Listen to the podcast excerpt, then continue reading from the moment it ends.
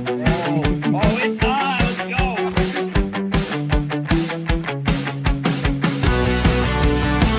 This is the Lights, Camera, Action Entertainment Reviews Podcast. On this episode...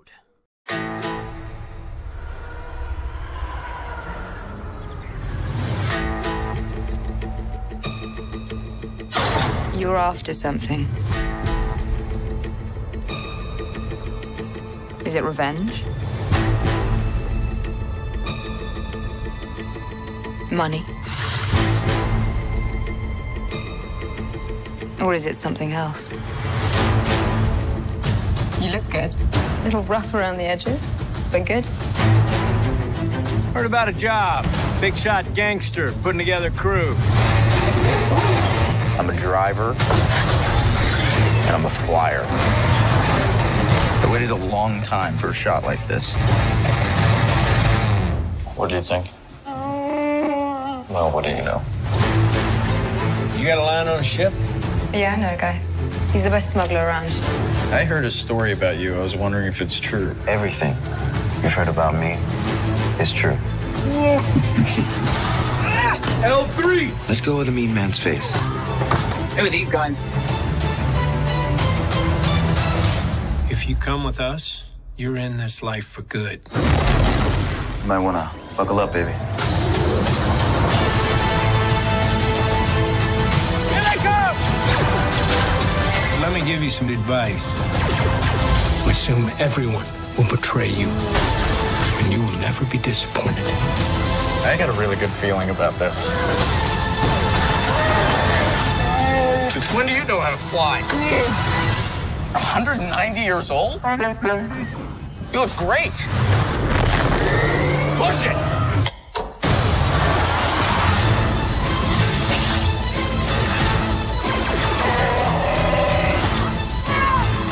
So glad we took this job!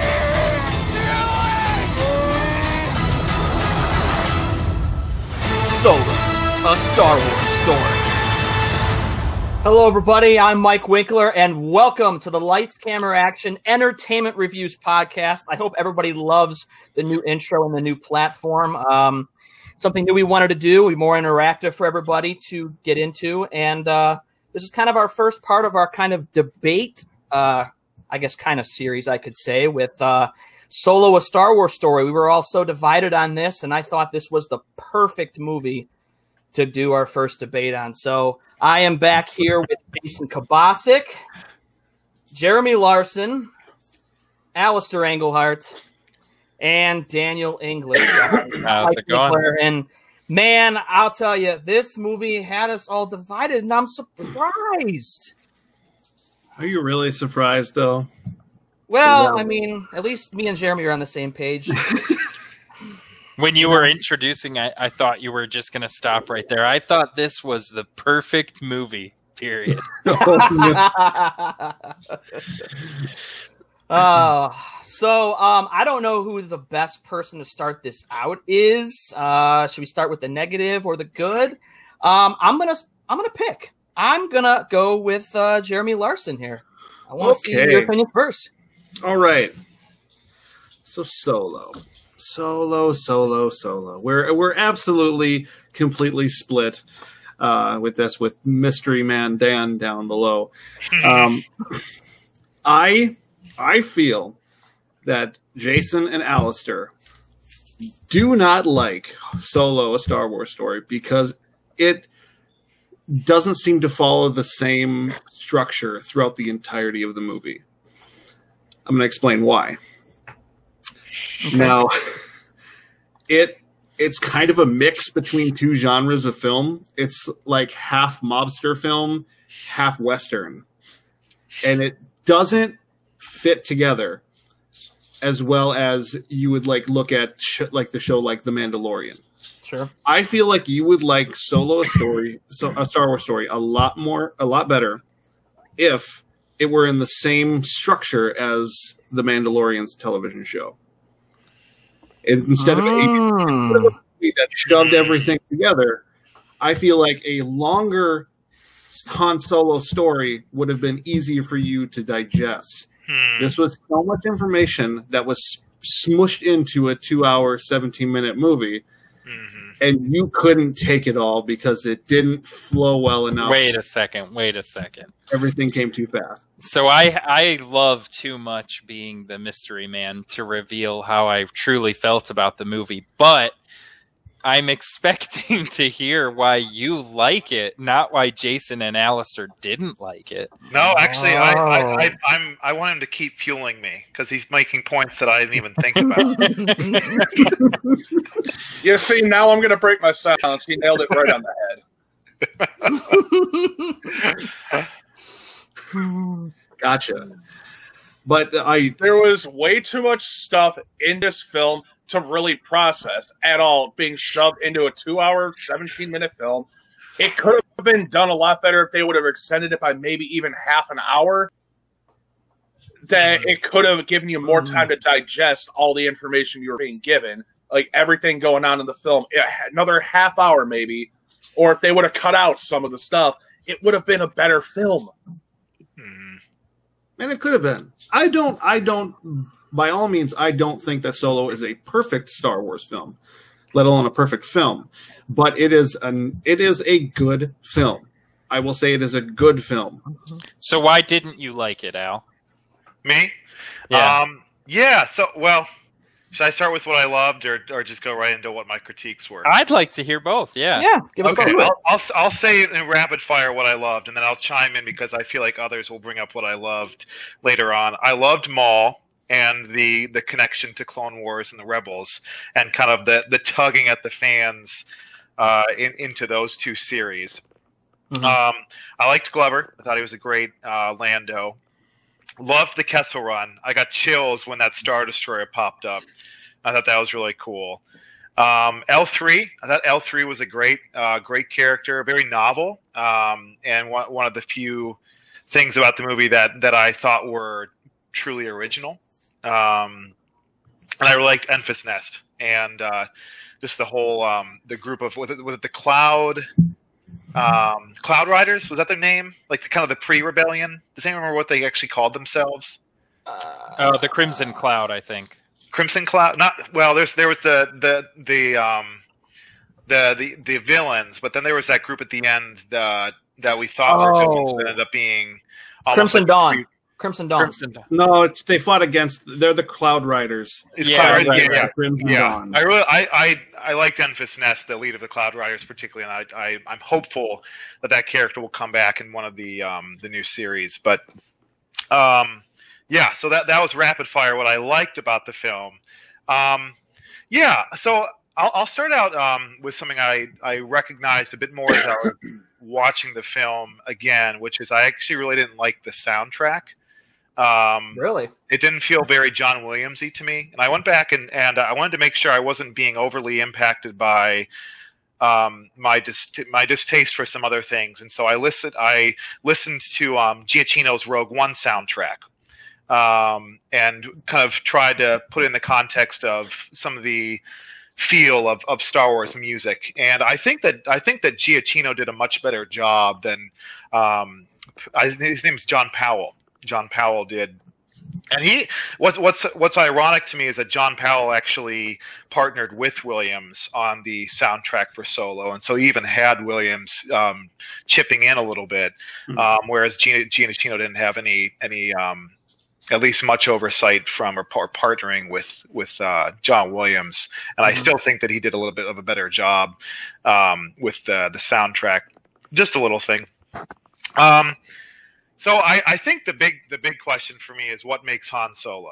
And for me, I don't feel like Solo is the character. I don't think he's the vest. I don't think he's primarily the attitude. And those are all things that I think, that Aaron Reich was trying to bring in, and actually I think did a pretty good job of bringing in. But I think the one thing that would have been impossible for him to really channel is Harrison Ford. And for me, I really think Han Solo is mostly Harrison Ford. And I think one of the biggest examples of that is actually Dan Chert.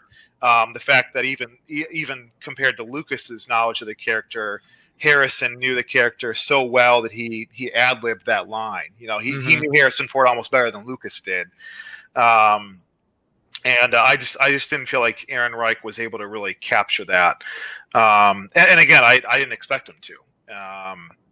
So in some ways, I'm more optimistic about Sebastian Stan playing Luke, just because I don't know that Mark Hamill is nearly as integral to Luke's character as I felt like Harrison Ford is to Han Solo's. And I do think Sebastian Stan is going to be able to capture it pretty well. I have more. I don't want to dominate, so I'll let people comment on what I've said. So maybe I'll respond to that, because I think what's so interesting to me is maybe it was the combination of just having watched Emilia Clarke's awful, awful movie last Christmas, going in, having missed Solo completely. I completely missed it. I never watched it. There were people that actually willingly watched that movie? It was a trap. Yeah. But so I went into Solo in preparation for this, and to be quite honest, I expected so little from it that I ended up enjoying it immensely. It's crazy. And so that's such an interesting point to hear you talk about Solo, because I felt like you're right. In terms of the surface things, he captured Han Solo with like the flatness to his voice and even some of his facial expressions and mannerisms. I thought he did a really good job of ironically channeling Harrison, not maybe in the deeper ways that you're talking about, but you could tell very much that he was aware of Han Solo, the character in the original trilogy, and that he was at least attempting to emulate him. But what I found interesting about it was the ways in which he was different from the Harrison we know in A New Hope. And in the same way that the prequel trilogy shades Anakin's journey, I found depth in Harrison Ford, you know, who was a little less cynical at first, who was a little bit more beholden to his, you know, the things that eventually showed, at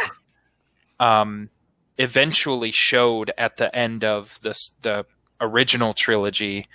We got to see in their not yet been jaded forms in Solo. And I really enjoyed that.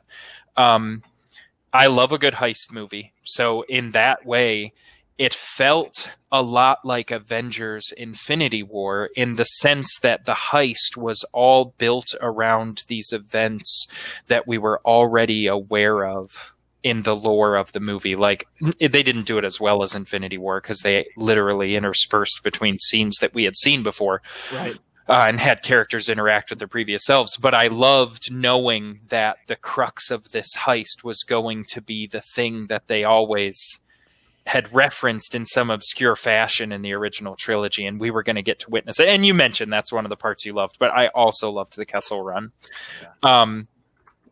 I thought they kept in line with introducing an awesomely two-dimensional, three-dimensional character in the droid. Each of these movies has given us droids of such depth, and so, like, you know they're a robot, but you can't help but feel attached to them in each movie. I loved Lando. I thought Emilia Clarke's performance was good. I was surprised by the twist, and then the double twist surprised me again. So I just felt like it was an enjoyable movie. And then finally, the fact that it ended where it did, I think, is the worst part about it, is that they're not going to honor it with a sequel, because I want to see more of the story. Yeah, so that was my thought. But again, I think for me it was a matter of I went in with very low expectations. I had not heard amazing things about Solo. My least favorite thing was how they chose to expound upon the origin story for Han and Chewie's relationship. I think that deserved a little bit more thought, but it was still okay. But it could have been way better, in my opinion. Sure. But yeah, and I also liked how they gave him, they added meaning to certain elements of his character, like his blaster and, you know, the ship, and they just shaded in more of who Han was. Yeah, so I really liked it. That's where I'm at. Well, I'm glad that we got a third person on our side. I like that. It feels weird to agree with so many of you in the podcast. You know, I think the thing that gets me the most about this movie is, when I remember when I saw it the first time, my anticipation level wasn't high. Not like, you know, going to see a regular episode of Star Wars, you know, like a 7 or an 8 or a 9. And I remember coming out of it thinking, okay, it didn't necessarily feel like a Star Wars movie the first time I saw it. It was taking time for me to really get onto it. And then when I saw it a second time, I just sat there and thought, wow, the movie embraced some of the best elements of the prequels and the original trilogy. It captured the spirit. And I know, like you said, Alistair, about him trying to capture being Harrison Ford, that being the biggest issue. When I first saw the movie, I thought, okay, I liked his portrayal of Solo, but it wasn't Harrison Ford enough for me, which was fine. But then the more I've seen the movie, I start seeing the little Harrison Ford mannerisms. I start seeing the little things. And then I remember watching Solo and then watching the original trilogy right after it. And all of a sudden, I saw things that he did almost Harrison Ford perfectly on. The way he delivered some lines, the mannerisms, the looks on his face, even the way he would hold the gun in his hip, everything. I can tell that he studied the part, and it made me appreciate what he did with the part. And now that I see it more, it improves the movie. And the Darth Maul at the end, by the way, was the icing on the cake. Mm-hmm. And I'm really bummed, like you said, Dan, about not being able to see more of that. Oh, maybe that Lando series, we will see more of Crimson Dawn. Oh, watch Rebels. Yeah, well, and I was going to say, so few IPs within the Star Wars universe have recognized Darth Maul's worth. And I have found lately that the modern Star Wars that do work to connect themselves to the animated series that exist in canon are among the best. I mean, this newest season of Mando, I'm sure we'll get into it as we talk to it, but The Mandalorian, all the ways that it's connected to the best that Star Wars has to offer, and really the most veritable too, or variety filled. Like I loved that it felt different. Rogue One I loved for a very similar reason, is that it was unique and it was separate from the larger arcs, but connected in a way that I felt was strong enough. So here's an important question, as Solo is about Han Solo, and I know we've talked about this before, but just as a litmus test to see who really knows who Han Solo is, which of you think Han shot first? Oh boy! Didn't Lucas rule on us recently? He did rule on it, and you know what? I was convinced. I'm a sucker to be contrarian too, and I know everyone. I felt like people. I'll just spill my beans. I felt like people were overly excited to be legalistic about whether he shot first or second based on the canon of the original film, without giving the story writers or creators or owners the ability to make that change for a specific reason. And George Lucas's reasoning behind it, essentially, from what I remember, was that Han shot second because in the wild, wild west of space, he's that gentleman cowboy. Sure. And I think we saw a softer side of Han in this movie that I really loved. Yeah, I agree. Yeah. It was nice to see Han humanized in a way, to see that what he's been through building up to A New Hope, and that his journey wasn't as smooth as maybe some people may have thought that it was. Yeah. And well, yeah. Well, and he's more than just a scoundrel, mm-hmm. you know? Oh, yeah. And I one of the things I actually didn't like, but it does serve to explain why he's lived an entire life of crime, is when, gosh, I forget Woody Harrelson's character name, but when he tells him, you know, if you make this decision, he says, when you make this decision, you're in it for life. And it kind of made this like, oh, here's the origin story of, you know, the outlaw Solo. Which is clearly extremely disappointed, because we're going to not see that that second movie like we were talking about. So that's confirmed. We're not going to have one. I with how it flopped and how many people didn't enjoy it. Last Jedi's fault. It is. Yeah, it did have a. I think there was a lot of Star Wars fatigue when Solo came out, and I do think that was a little bit of a misstep on Lucasfilm's part, which is really unfortunate, because I know that a second movie would answer all the questions. Yeah. I don't. Well, think that's the thing on Lucasfilm's part. I think that was more a misstep on Disney's part, because after they bought the rights to Lucasfilms. And anything Star Wars related, they're like, let's shove it down people's throats and make them hate the product. Overload. Although I'm really excited about High Republic. Did you all see the trailer? I haven't watched it yet, but I want to. I think back to Dan's point of just like the kind of creating a lot of interconnections between different media. I think that they really captured that or are grabbing hold of that for High Republic, which I think is going to be really cool. So I'm just going to get this out of the way now. And just that way I can appease Mike and Jeremy. It wasn't and Dan, so apparently. It wasn't real. I mean, to be perfectly honest, like all the points that Alistair and Dan have both made about the film are spot on. It wasn't, but to me, it really wasn't so much the fact that this film was just as bad as people say it was. It's the fatigue.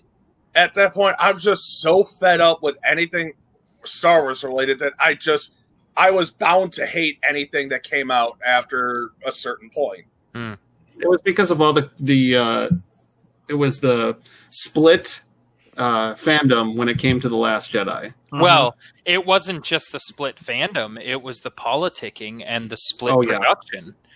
That's if there's one thing that ruins a movie, it's one thing that ruins a movie worse than having a vision that isn't the best is having a production company not be able to decide between one vision or the other. Because then you don't really have a passion piece of work that someone was proud to present. You just have like something that was scrounged together. That was my problem with The Last Jedi, is it was at war with the rest of the canon, and it was almost fighting with itself, but not even in like a clever, self-aware way. It was just brushing things under the table. And like for me, a lot of the films like these are a lot of films that have a lead into a sequel or a perceived sequel in mind, especially with the big reveal of Maul at the end of Solo here. You were fully expecting a sequel to happen, explaining more of what's going on and what would happen.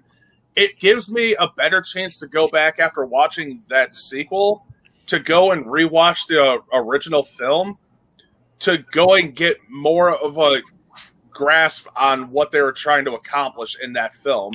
It allows me to have a little bit more of a clear head and to appreciate what they were trying to do in the prior film compared to what they're doing now. But without us really going to be having a chance to have that happen, I'm kind of still left with my original thought process. Like, it's just the fatigue of Star Wars just kind of ruined it for me. And I do think that they painted themselves into a corner a little bit with Solo, in that I almost felt like it took the concept of an origin story to almost this ridiculous height, like just with everything that we know that defines Solo being crammed into like 4 days of his life. You know, like at least leave some mystery around the lucky dice, right? Yeah. I think it explained. It was just very busy, and it almost became predictable. Like you almost knew what was coming because they were unraveling every unanswered question. That's an interesting point that I think had I not been so freshly off of watching, I might be more compelled by. The kind of when you watch something and you're like, oh, that was great. And then you watch it again and like some of the magic wears off and maybe you notice more details, but it was very neat. But I think they wanted all the unanswered questions to be about the future movies that now won't get made. Yeah. One thing I will disagree with you on, Dan, is I wasn't a fan of Emilia Clarke's acting in this film. Really? Yeah. I think it just felt a little too forced. It didn't really feel authentic to me at all. I mean, obviously, in this kind of universe, you're not going to expect, obviously a lot of authenticity. But it's just, she just feels like this monotonous actress. Like her biggest claim to fame will and forever be obviously Game of Thrones. I think that's her strong suit, is that. Yeah. Trying to branch onto films like The Last Christmas or I'm telling you, watch Last Christmas Solo, and then you'll be wanting to give her an Oscar for Solo. Well, I mean, another thing though, like that was one of the problems with the movie that I had, is that relationship wasn't as fleshed out as a lot of things were meant to be. It's like you suddenly got thrown into a relationship you're supposed to care about. Right. Because they were so busy. Because they were trying to cram so much else in that it was hard to develop that relationship. That is movies' biggest problem. If you watch a lot of movies, a lot of things tend to happen in a very fast, quick amount of time. Yep. Sure. And when you've only got 2 hours to tell a story, you have to tell a movie, at a quick pace. Mm-hmm. And that's my biggest problem when I write a script too, is being able to lay things out in a very quick amount of time. And the reason why I'll look at it as not being 4 days in this movie is because we're never told how quickly things happen in this movie. Mm. Yeah. We are led to think that things are happening one after the other, but I look at it as maybe like, okay, it's being told very fast, but maybe this is happening over a week or 2 week period. Maybe there's lulls we're not seeing because the movie has to tell its story at a quick pace. Mm-hmm. And a lot of movies are guilty of this, and that all has to do with the fact that you got a limited time to tell a story, and you don't have the time to show the large gaps of time that are missing. You want to know the biggest issue with this is nowadays? Sorry to cut you off, Dan. No, go ahead. What a lot of the films these days, it's not so much that, it's more along the lines of, it seems like the general public that are watching anything nowadays have such a short attention span that they're trying to get them to capture what they're trying to envision in their heads for these films in such a short amount of time. That's partially true, because how many movies do we see that are cut down? They cut down its running time because they're worried about the attention span of moviegoers. I mean, for instance, look at how the Harry Potter movies trimmed a lot out of them because they didn't want them to be too long. How they had to divide Deathly Hallows into part 1 and part 2, or Hunger's part 1 and part 2, because people can't handle sitting for 4 hours. And Dan's right too. That is all this right there. That's true for the part 1 and part 2. Yes, that is about the money. And for Hobbit 1, 2, and 3, come on. Oh, well, the Hobbit thing is all about the money. There's only one thing that I was really pissed about with the Harry Potter films, and that's just the fact that we never got Peeves. Mm. Well, how many of the Harry Potter films were trimmed down so much that they ended up being, 2 hours, 2:15? I think the only one that was the longest was Chamber of Secrets. You know what the alternative is, though? It's sitting during the 14th ending of Return of the King in a movie theater seat. Your back hurts, your butt's sweaty. You're like, it's true. Okay, this is great, but wrap it up. Yeah. Well, you see, I was the exact opposite of that. I'm like, the longer I sat there, the more I'm like, yes, give me more. Germany does cinema perfectly, because with a lot of their foreign films, they have no problem with running time. They put intermissions in the middle. And it's like America, American cinema is afraid to put an intermission. I'd be more than happy to sit during an intermission. I'll get more popcorn. I'll get more to drink. Get more popcorn, right? They're afraid to put the intermission break. It's like, I am willing to do that if that means the movie. Okay, I'd rather have a movie be too long and tell too much story than not tell enough of it and be too short. You know what's so interesting is, and this goes back to the question I was going to ask, is there has to be, pacing has to be one of the most challenging elements of a movie. I don't know any of the technical aspects of it, but I know when a movie's too slow. I know when a movie feels too fast and forced, and the moments are unearned. And then there are movies that just hit the sweet spot.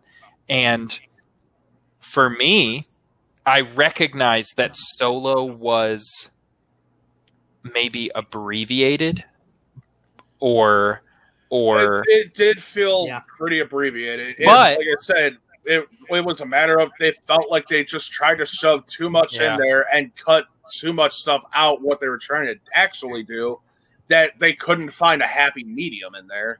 But I did love the pacing. Like, I recognize when Beckett's wife died, it was kind of like, okay, she's gone. What? And he moves on from that a little too quickly. Yeah, and so I recognize they didn't take the time, but at the same time, it wasn't overly pensive and slow and just like drudging through all these. Yeah, I liked the pace. It felt energetic. I never at one point in the movie was like, I wish this were onto something new. See, I think Beckett got over it. He did get over it quickly, but I think that's because he was really focused on the business aspect of what was going on. Fair point. Because they met up with Dryden Voss right after the failed heist. And that's like, you're not going to show any emotion to those people. Impending death stuck in his brain. Yeah, that is interesting, because I was very shocked at her willingness to sacrifice her life for that job. And that was before you knew the stakes, but I was like, really? Why is she killing herself? They want to be rich badly enough to die? Like, that material gain and self-sacrifice didn't seem to... It fits because she's also sacrificing herself for the rest of them. Because if they don't pay them off, then they get killed by them. Like, it's that trade-off. Yeah.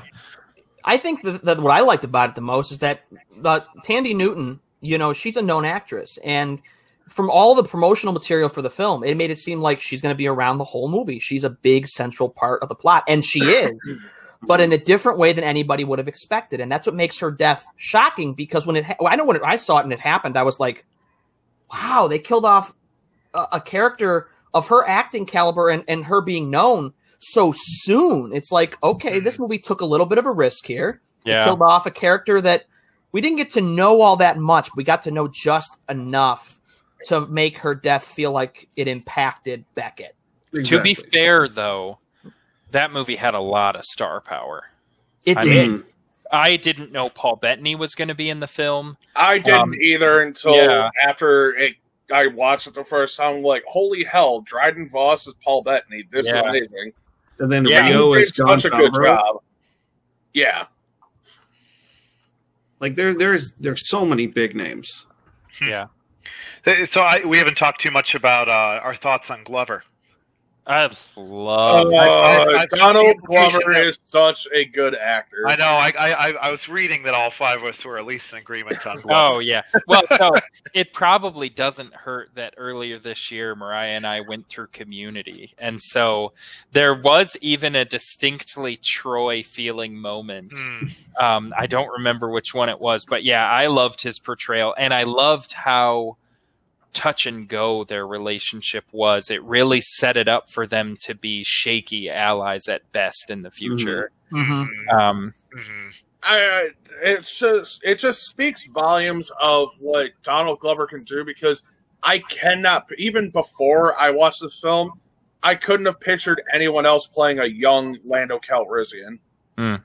He played it to perfection. I mean, the mannerisms, the voice, everything. Smooth talking, it was just so great. Yeah. Everything about it. The Lando series coming out now is rumored to be having not only him in it, but Billy D. Williams, and they're going to go back and forth. Oh, cool. Wow. So, I like that. Yeah. Neat. Yeah. Oh, I wanted to mention to you guys, too, because we were talking about Dryden Voss and having Paul Bettany in there. Paul Bettany was not originally casted in the role. Ooh. Michael K. Williams, who played in Boardwalk Empire, he was initially casted as Dryden Voss, but he was dropped when Phil Lord and Chris Miller were dropped as directors, and Ron Howard came in, and he could no longer fit it in his schedule. It just collided with other things. So, Mike, I was going to ask you about that. Do you know the history around the director switch? There was a lot of drama on this set, and from what I've read, a lot of it had to do that some of the dailies and some of the footage that was coming out to Kathleen Kennedy, what Phil Lord and Chris Miller were doing. And you guys know that they came from the 21-22 Jump Street movies and the Lego movies, which always dumbfounded me how they got this job to begin with, because it's a Star Wars series movie. Yeah. And I guess that the footage they gave them, I guess they were altering the script and they were adding too much humor into the film, too much campiness. And Kathleen Kennedy got so fired up that this is not what we want from the movie. This is turning Han Solo into a campy, funny joke of a character.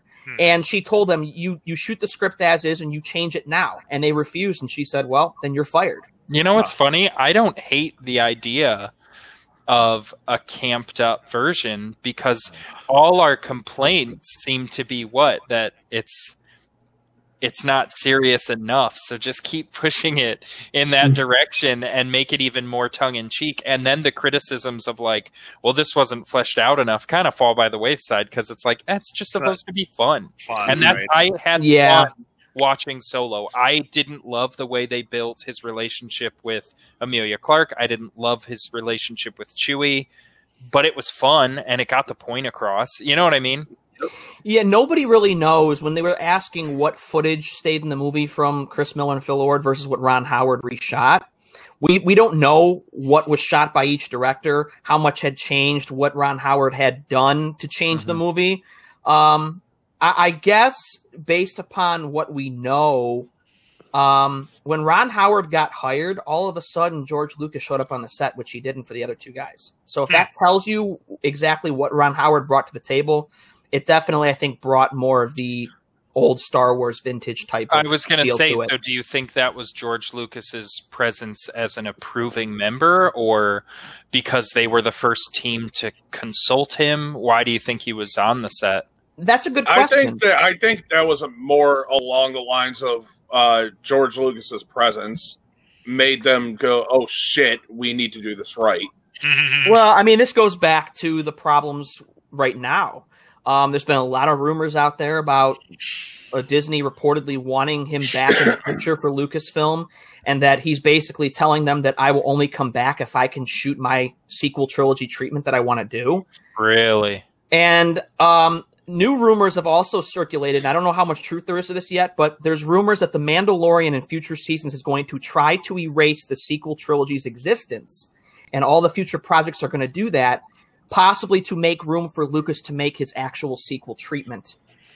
I am admittedly very intrigued at that.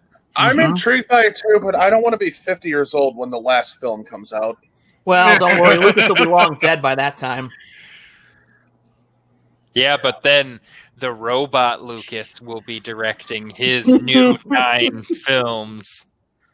Or it's just going to be the head of George Lucas, like in Futurama. Yeah. I guess my question is... it's not going to be the head of George Lucas. It's going to be the head of Walt Disney coming in again.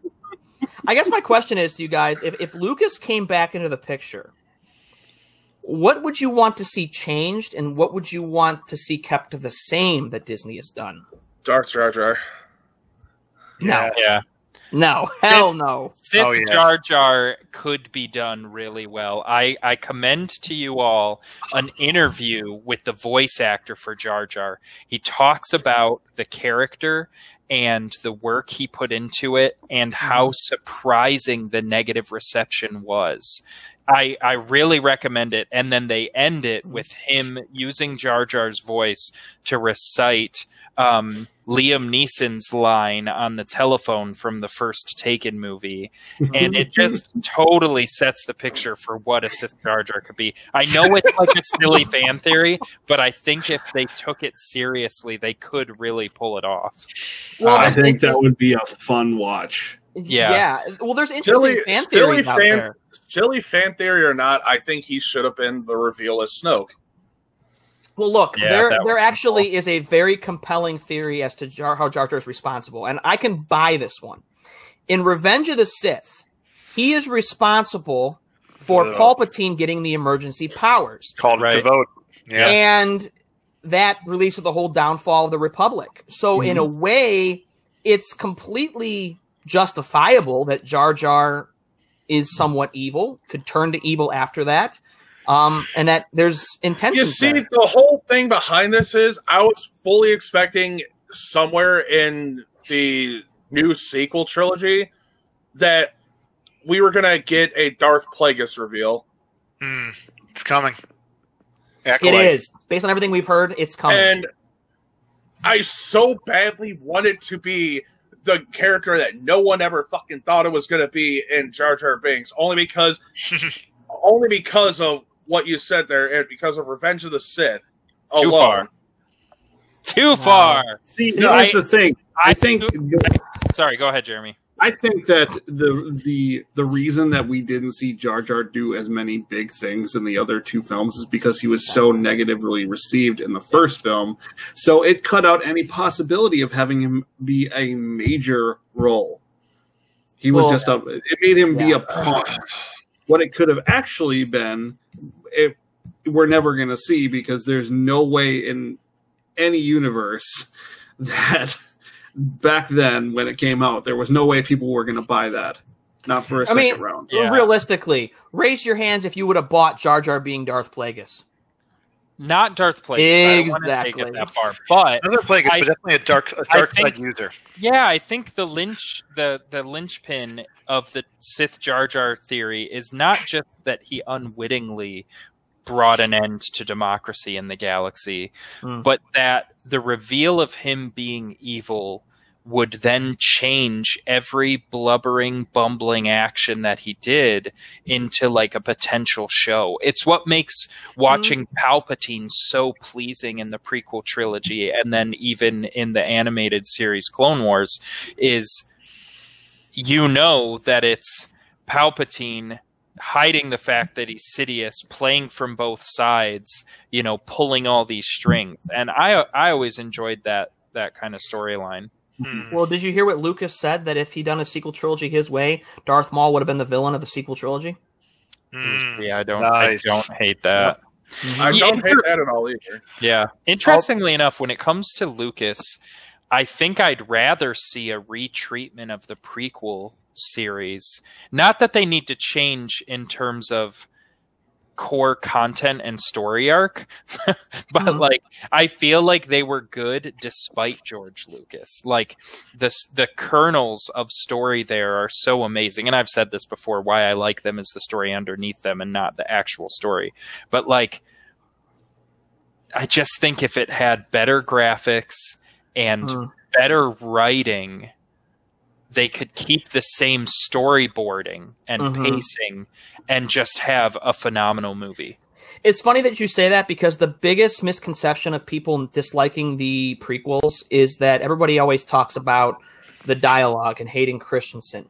But the real issue with it is that the prequel trilogy was still well beyond its time. It wasn't ready to be made at that given point. And Lucas spent a lot of time focusing more on the digital effects and how it was going to look versus maybe some of the dialogue and some of the character development. As you know, I love the prequels as is, and there's not much that I would change. But if there's one thing that I would change, it would be the fact that maybe, I guess the relationship between Padme and Anakin would have been a little bit stronger and maybe a little bit more believable in its writing. Better paced, yeah, because you know how I feel about Natalie Portman's performance in Revenge of the Sith. I don't like her performance. I think that everybody judges Hayden Christensen, and really, I don't think he was the problem. I think that she was the problem.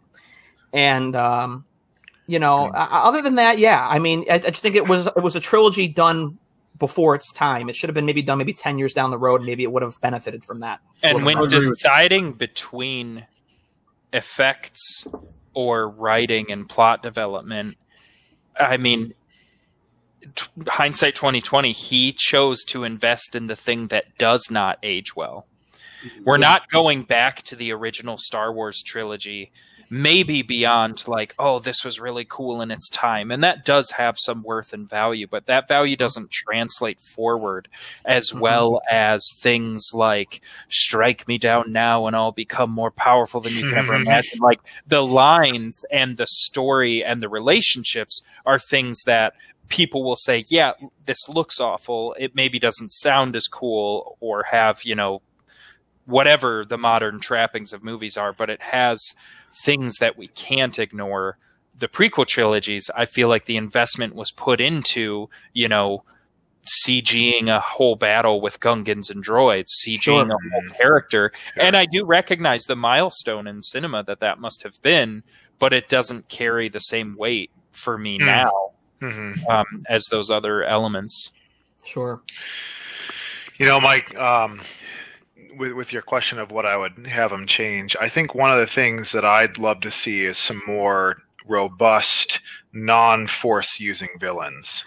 Because I think that it's focused around the Sith a lot. And we've had those.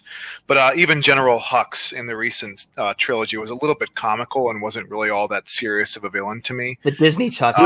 There was one character that I would have liked to see more of in that movie, and that was the really big hard ass of the dreadnought that was in the first part of Last Jedi. Yeah. Mm-hmm. I forget. Like he looked like a serious character I could get behind. He looked like a formidable opponent that had not very much screen time. I would have liked to have seen more of Captain Phantasma, right? Yeah. She was very underdeveloped, and that was a huge problem with the sequel trilogy. Yeah. She had Boba Fett syndrome. Well, I think that's one of the reasons I'm so excited for Thrawn. I think that setting themselves up at the end of, or I guess in the middle of season 2 of Mandalorian to engage Thrawn I was really excited because I think he's one of the most compelling villains of the Star Wars universe that I've seen yet. Other than the Emperor, but you know what I always like too? I like explorations into the cultural and religious context around the Force. One of the things that was so interesting to me, and Mandalorian captured it really well with a line like an old sect of magic users or wizards or whatever they called them of like zealous, whatever. And it's like, that kind of depth that you add a cultural and religious context to the group that is the Jedi and political context, which I think the prequel trilogy did pretty well. All of those elements were just a little too cut and dry for me. And I think they were too busy just trying to be nostalgic rather than expand the canon. So yeah, that's one thing I'd like to see is just more context. There was a lot of Rebel Alliance political stuff cut from Revenge of the Sith. In the deleted scenes, there was a lot of political talk between Bail Organa and Padme and the group that would be part of it. And part of me wishes that those scenes would have ended up back in the film because I think they were very important to connecting the prequels to the original trilogy. And much like the Snyder Cut coming out, a lot of people have been saying, well, can we get a director's cut of Revenge of the Sith? Because there's a lot of good scenes deleted that could actually improve Revenge of the Sith. It's already a great movie as it is, but the fact that there's deleted material that could improve upon it, why not do it? Disney can make more money on it. Do it. I mean, it's just like with the director's cut of Rise of Skywalker out there that they want to do, which I've heard is going to happen. I mean, if you can do director's cut of all these movies, do them. Star Wars fans will pay for them. They'll watch them. And if they flesh them out and give us more detail, then do it. Back to what you said about strong characters in the sequel trilogy, too. Do you guys remember Allegiant General Pride from Rise of Skywalker? Yeah. Who was that? He was the guy that was like the Moff Tarkin in Rise of Skywalker. Oh, yeah. Type of character. Yeah.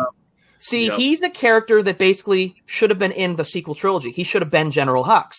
He was a badass Moff Tarkin type of character, and that's where Abrams yet again screwed up.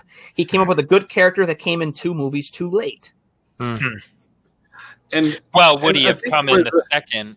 If Hux was like a super young believer, like he was, he wasn't a part of the old ways. He was like all the other Storm or the First Order troopers. He was kind of like brainwashed into this role. Yeah, and way too excitable. Settle down, Hux. I mean, my entire problem with the First Order in general is it's just more of the Empire. It's not a unique and maybe that's a statement in and of itself that, you know, regimes just recycle and represent with different names. But yeah, Solo. I'm gonna bring up another point to Solo. I'd love to hear it. I think this film took so many risks with it. And the one risk that didn't pay off was the ending, because it's the only Star Wars film ending that doesn't end with like a huge bang in some way. Yeah, the climax is a little bit thing. I mean, in a way, I almost felt like that during the Kessel Run, that should have been where the movie was going to kind of come to an end. But then we had that whole thing with Infant's Nest, and that whole thing kind of just was just kind of even keel. It was no bang. You're right. Yeah. That's such an interesting thought, and I never realized that most of the endings have been pretty explosive. Because, you know, first, for episode one, it's the explosion of the Trade Federation ship and the celebration. The second one, it's the start of the Clone Wars, big explosions, everything. Revenge of the Sith, it's the Empire taking over, big lightsaber duel at the end. Rogue One, the giant explosion on Scarif. Yeah. Well, you know what was destroyed at the end of Solo, Jeremy. Oh, come on. Here we go. Han Solo's heart. You know what? Surprisingly, Rogue One has the most bang-for-your-buck ending. It really does. I mean, all your central characters die. The planet essentially blows up. See, I'm going to have to go back and rewatch Rogue One now. Oh, yeah. Yeah. Rogue One is perfect really Star Wars. Well, and I think Rogue One wasn't... Solo also made the error, clearly, by having so much to tell that they made this movie feel rushed for 3/5 of us. And then in addition, they also made it so that they couldn't even fit it all. And so they had to do a cliffhanger, wait for part 2 ending. Its aspirations were larger than the canvas it had. Rogue One knew exactly what it was going to be and fit itself right into that slot, which is why I'm not particularly excited about the Darien show. Yeah, I know. Yeah. I saw that. I'm like, eh. Yeah. I mean, we know what happens to him. I mean, it's like we kind of know his journey. Yeah. We know what happens to him. It's like, what are we going to see that we don't already know? Right. Yeah. You know, so yeah, that thing's probably the least exciting one. Andor. Yeah. Okay, so I guess the big question here is now, let's get into as to why the three of us love this movie so much, and Kovacic hates it to death. I don't know if we can convince him. Like I said, that's all. We talked about it already previously in the podcast. That's pretty much at this point all attributed to Star Wars fatigue. Like, it's going to be so hard to change my mind because of it. So I guess my question to you is, if Star Wars fatigue is the reason you don't like the movie, now that we are far removed from 2 years from it now, and you watched it 2 months ago, you still feel that way. You shouldn't feel fatigued by it anymore. Because it just brought back the feelings I had when watching it the first time. Like, you can't. It was almost like it set something off in my head where it's like, cycle back to 2 years ago, and here's the fatigue back. I don't think that you're giving it an honest chance. I think you're stuck in your way. You're not going to change your mind unless you open up a little bit. You see, and the problem with that is we're going to need a sequel to this if I'm going to give this another fair shot. Alistair, you're awfully quiet over there. No, I was just thinking on a scale of 1 to 10, I think I'd give it a solid meh. I mean, let's look at it, though. I mean, the only movie only warrants a sequel. I suppose I'll give this win to Jeremy, though. It's not so much that it's hated at this point. I'm just so indifferent to it at this point. I mean, let's think about it, though. I mean, the movie only warrants a sequel only in the fact of Crimson Dawn and Maul. In the general sense of the Han Solo story, which is telling, I don't really feel like I need to know that much more between the time he gets the Falcon and A New Hope. Mm-hmm. Sure. Yeah, it definitely what I would say setting up for a spin-off sequel that may or may not need Lando. To even include Han Solo. Yeah.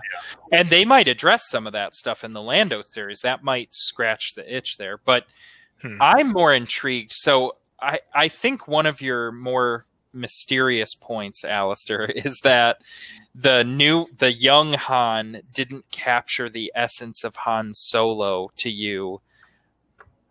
Apart from that, what would you, if you couldn't critique Han, and I realize he's the centerpiece character. Yeah. If it's not for Han, what were the moments that you just didn't like? I didn't want to talk about their relationship very much, but I didn't really feel like the love story with Kira was very compelling. It was a bit unsatisfying to me. Yeah. So probably that. In what ways? It just wasn't very developed, and I didn't find myself caring at all about any of that. They could have removed that content in my mind and made the other parts better. And I'm not sure why they felt compelled to involve a love story. Maybe they felt like that would be a crowd pleaser, and it's Han. But it's, I agree with you because it was quickly introduced. And then they were quickly separated. I mean, you guys may know this by now. I'm a total sucker for on-screen relationships. So if you hint anything, I'm like, yep, I buy it. I'm on board. I'm trying to convince you guys that like Clint and Natasha are the best friends Marvel has ever seen, and you guys are like, since when? But I feel like the relationship played an important role in his ability to care. I think his later apathy was very linked to the loved ones that betrayed him and that he lost in this early film. My biggest problem is not that his relationship with Kira, is that her name? Yeah. Was flat, but it's that the only true friend he has is Chewie, and they just didn't give those guys enough time together. Sure. Yeah. I think you're right about Kira too. I can't think of specific spots that I really hated. I just think I probably would have liked it more if they had picked a couple things and really spent some time on them instead of 7 or 8 things.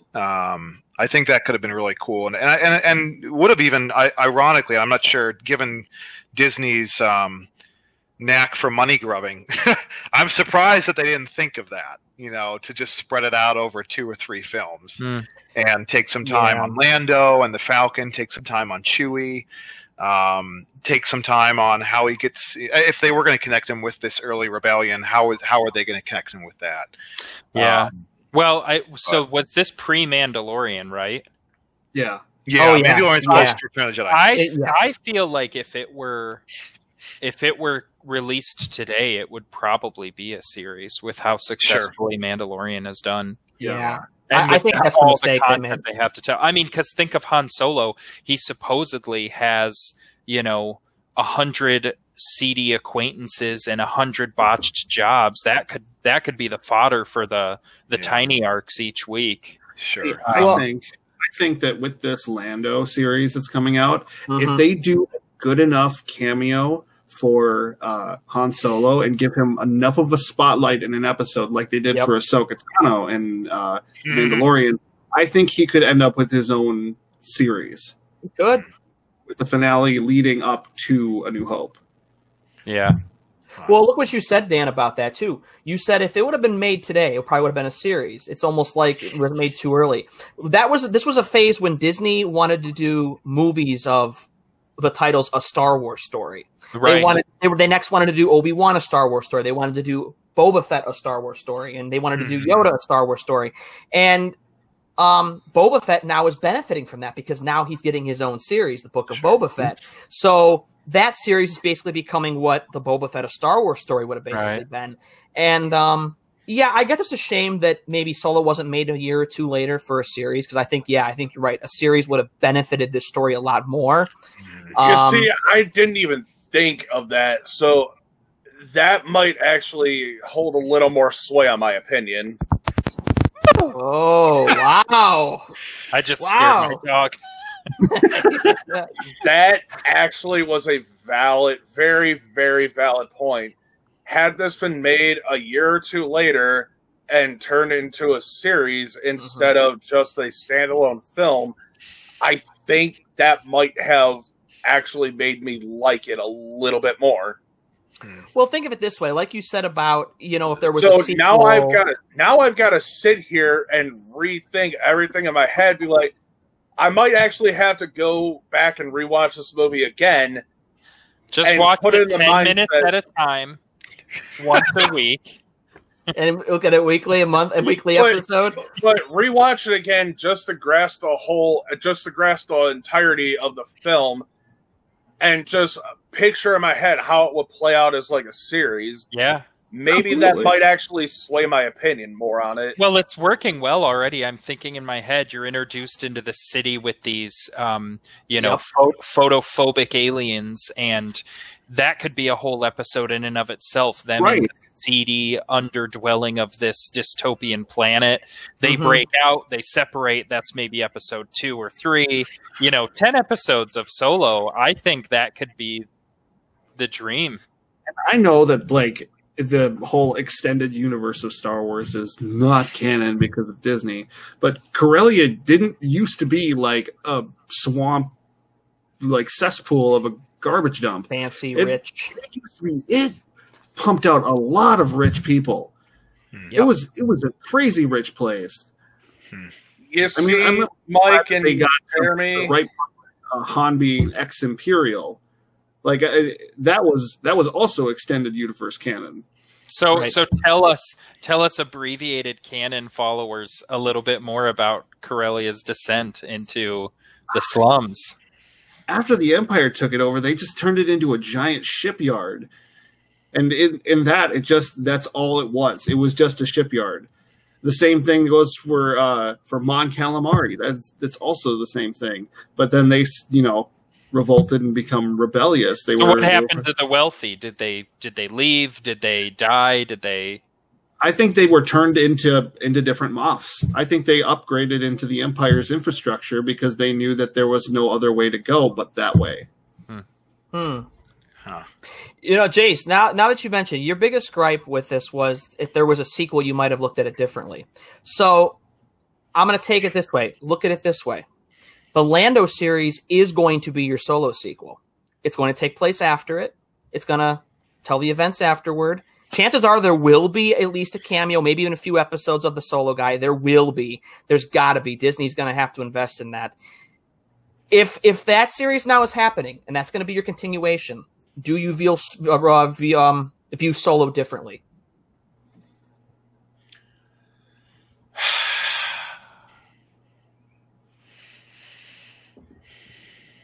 Fuck you, I'm not admitting I'm wrong. It's a good point, ain't it? It's a good point. And to be fair, Mike, you and Jeremy could have tried convincing me till the end of time, and I probably wouldn't have listened. It was the one that we didn't know whose opinion on it that brought up the most interesting point to me. What's that? What we were talking about before, if it would have been made into a series... I think timing. I think that really is swaying my opinion a little bit more on it. Yeah, I mean, it's true. I mean, all right. So here, how about this, Mike? You guys successfully made it to make me rethink my opinion on which one was the worst movie. All right. To clarify for the audience, what was your original order, and what have you changed it to now? Oh, I still think that Rise of Skywalker is absolute dog shit and worst film out of the movies. Okay. But I did originally think that Last Jedi was better than Solo. Having heard all your guys' arguments, I will admit I'm wrong and that Solo is still better than Last Jedi. Success! Yes! I will say, though, November of last year, Ron Howard released a statement regarding a sequel to Solo. Wow. There are no rumblings on it. This is not a spoiler, but I think there's interest in those characters. I think there's interest in Gangster World somewhere down the line, but I can assure you there is nothing being developed as of right now. So is that Lando? Has that made that come to fruition? No. What they've been talking about is Disney has been talking about possibly doing some possible Disney Plus movies, like the Star Wars stories they wanted to do. And there's been potential that maybe Solo 2 could be made into a Disney Plus film to continue the story. There have been fans campaigning for a sequel to Solo. Mm-hmm. So it could still happen. I think I'd be one of them. I'd be... Mm-hmm. I think what could turn it around for me was if it involved one thing. More pod racing. No, you know what? I actually think the one thing that could turn around the Solo story is... Midichlorians. Jeremy loves midichlorians. They're coarse and rough and irritating and they get everywhere. I think a good story for cementing the bond between Chewbacca and... finalizing the relationship between Han and Kira, and then also bringing in Darth Maul could be the Wookiee uprising of Kashyyyk. Yeah, yeah, that'd be awesome. Yeah, but you can't redo that first moment, and they really bungled that. They really bungled the Chewie Han first moment. You didn't like the meeting?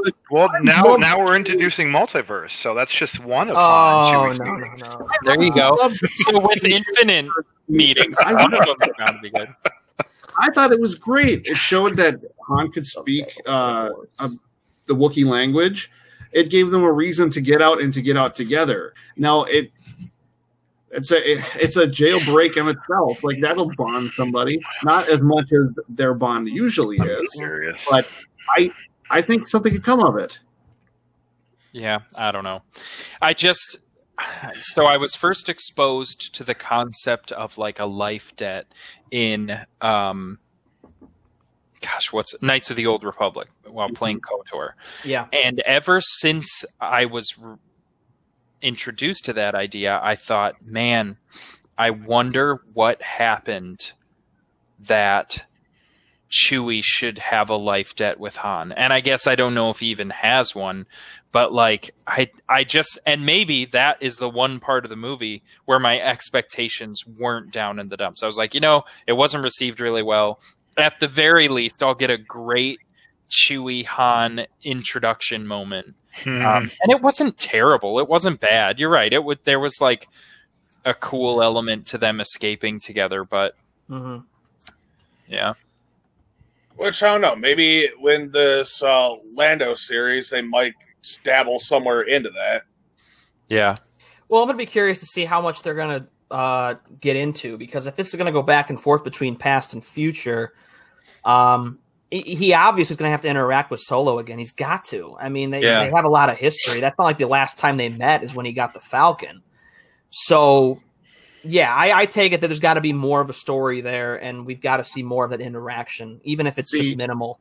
I could see an episode of Lando start out with Billy D. Williams talking about how the relationship between Solo and Chewie was not always stellar, and that that's when it kind of flashes back and you see the both of them fighting over something trivial, of course, but it's what leads into that episode that could really cement their relationship in the span of give it an hour. You could totally give it an hour's worth of plot development, and you could forever cement those two in a bond that won't break them apart. One episode could do it. You're right. One episode really could make the difference. So in Brian Jacques' book, Outcast of Redwall, it's Sunflash the Mace, who's a badger, and he has this hawk familiar. And in the first scene, Sunflash is just... scene, it's a book. First, whatever. He's just like knocking these baddies down left and right and saves this bird. And for the rest of the book, they're side by side fighting together. That's what I wanted. I should let it go. But it's just like, I wanted something like... You wanted Han to carry Chewie on his hand like a falcon? No, not necessarily. But I wanted the oft viewed as scoundrel and non-sacrificial Han to have kind of like the surprising Iron Man moment where he shows his vulnerability to Chewie. Chewie recognizes it, respects it. Maybe his actions save him from some great peril, or, you know... Mm-hmm. Like kind of along the line of when Han respected the fact that Chewie had to go to save the other Wookiees when they were in those mines. That feeling, but just deeper and more of an epic moment, would have been cool. Like, I don't know, maybe if Chewie was imprisoned with other Wookiees and Han put his life on the line to save him instead of just being thrown into the pit with him. And then they're fighting and Chewie's going to rip his arms off, I guess. I don't know. Yeah. Because he knew Wookiee, but whatever. So you basically wanted a little bit of a bigger moment than what you got. Yeah. I don't know. Like How to Train Your Dragon, the relationship between Hiccup and, you know. How do you take a scrawny guy like Han Solo in that film to save a big animal like Chewie? How do you set the life debt in KOTOR was that Wookiee with that small Twi'lek girl, Z. So, like, how did she get that, you know? Just it didn't even have to be something where Chewie was humiliated underneath Han's prowess or competency or anything like that. Just a moment that really galvanized them together. And it might be one of those things like live action Avatar. I don't really know what I want and nothing will make me happy, but like I said, either a sequel or one episode, you could do it. You have to do it right. Fool me once, shame on you. Fool me twice, you know what? Exactly. Fuck with me. Okay, I guess my one big question here would be your favorite moment of the movie and your least favorite moment of the movie.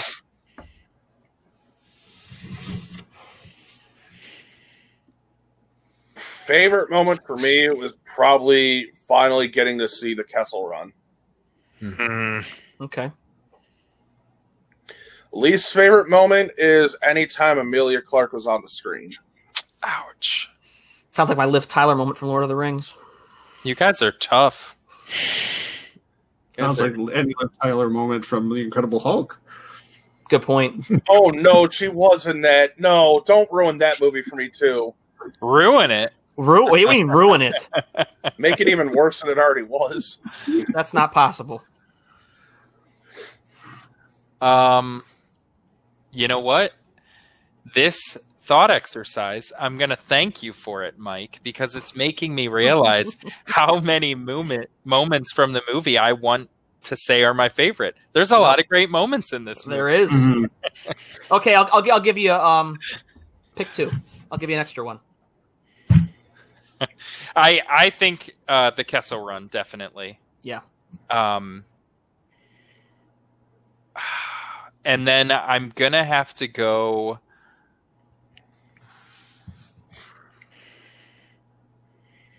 I'll just settle on the Kessel Run. That's good enough. There's just too many. So if I had to pick a second one that I say is probably one of my favorite points in the movie is the introduction of Lando. Yeah, that's pretty good. Yeah, I really liked the droid shenanigans. I don't think it was my favorite. There are just a lot of good moments. Yeah. Agreed. I like the Kessel Run. It's hard to stay away from the Kessel Run. I know. Yep. But the thing is, If I were to nitpick, there are like a lot of small things in the movie that I liked about it. Small things that made me just kind of go, wow, it was noticed. It's a nostalgic thing from, you know, the original trilogy, like why the engines in the Millennium Falcon are the way that they are later in the original trilogy. Uh-huh. Like you hear that power down sequence and I'm like, oh no, that's why. Yeah. I guess a fair question would have been, what's your favorite moment other than the Kessel Run? I guess that would have been more a little bit of a fair question. You know, I thought they did the betrayal of Kira really well. Mm-hmm. In that her symbol on her body that ultimately ended up being like a marriage thing, mm-hmm.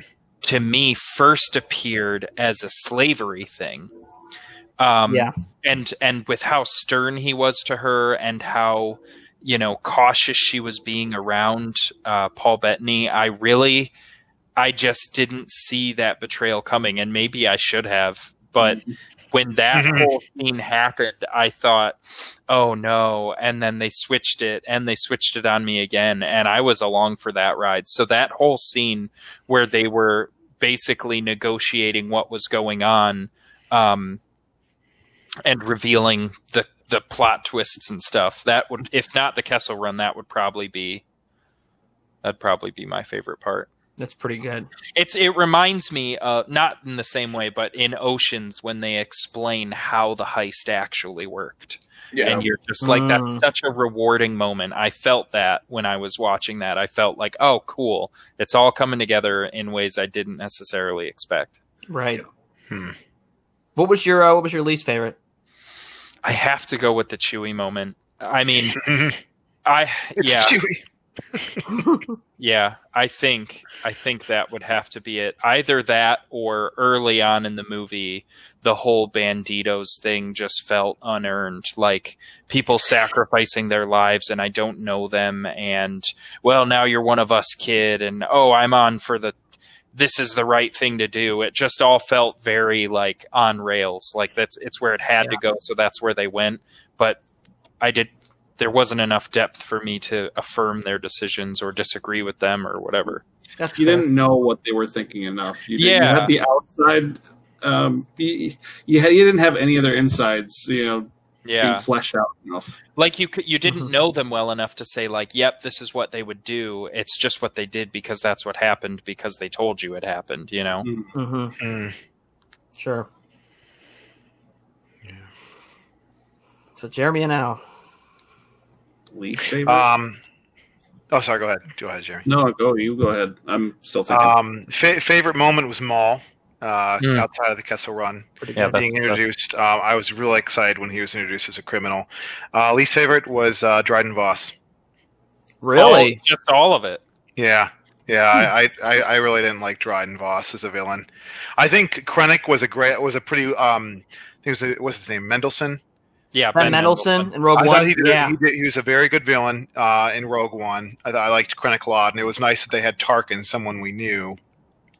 But I feel like with Solo, I was hoping that it would be either A, another villain that I knew, or B, someone who was worth creating. And and I just didn't feel like he was just really easily tricked by Solo. Easily killed by Kira. He just wasn't a very compelling villain. Well, okay. The one sense I got from Dryden Voss was he was just as under the Sith's thumb as everyone else.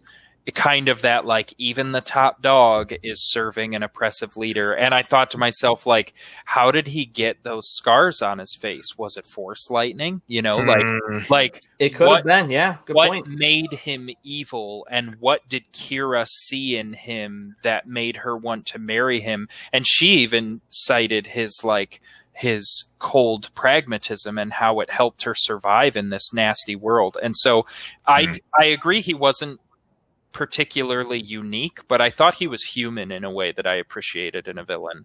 Sure. Yeah. I think. Go ahead. With Dryden Voss, he wasn't there enough in the background. Like he didn't have an expansive role. He thought everything was going to go according to plan, and when he was informed that it wasn't, he was, you know, preparing himself for, you know, retribution. And that was it. He didn't watch over the Kessel Run. He was just waiting for them to get there, whether they succeeded or not. True. Yeah, I don't disagree with you, Alistair, there. He was kind of a, you know, just kind of I'm a threatening in the background kind of villain. In a way, I guess you could almost say by the time we get to the end that Beckett ends up becoming the true villain. I think there were too many villains. Too many antagonists trying to keep, you know, Han Solo from achieving his goal. Infant's Nest, One Big Group, Wild West, Imperials, the jailers, the people, the miners on Kessel, and then, you know, everybody else in Crimson Dawn. It was just there was too many bad guys to where everything you weren't supposed to trust anybody. Everyone was supposed to feel like an enemy, but yet they weren't because none of them were that head honcho enough. Sure. Yeah, for me, my favorite part, I mean, obviously the Kessel Run is key, but if I had to pick one other than the Kessel Run,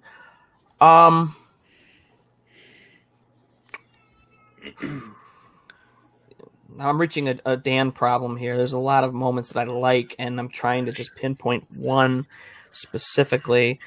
I really liked the moments, the moment building when we had the crew together. We had Lando and Han and Kira and Chewie.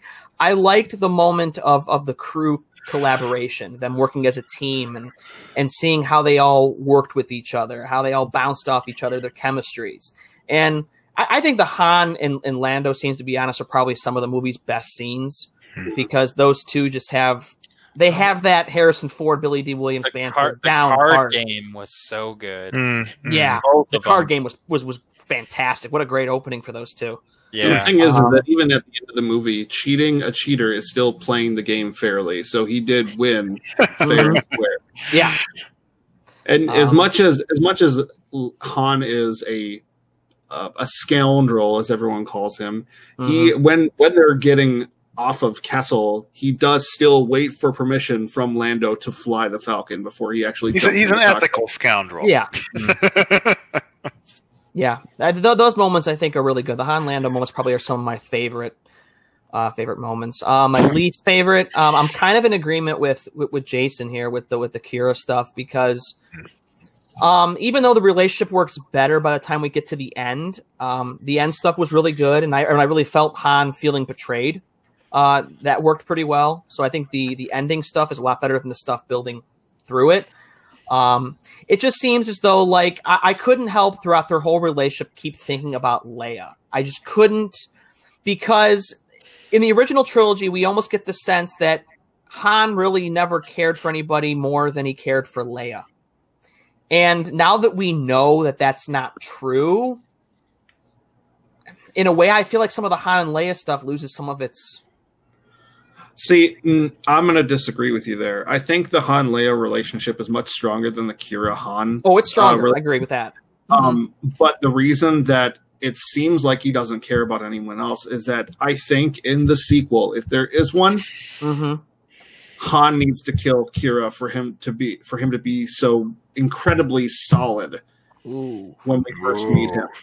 I know it's dark. Amelia needs to be killed again.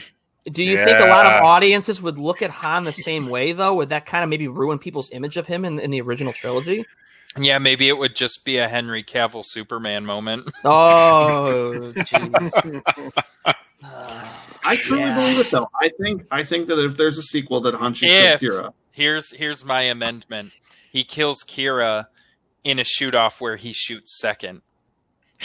But he's not defending himself. He's defending someone else. I believe viewers would accept that. Where was an accidental shot? If she was going to kill... She's going to blow up a den of young children Wookiees. and they're just having given birth a mother.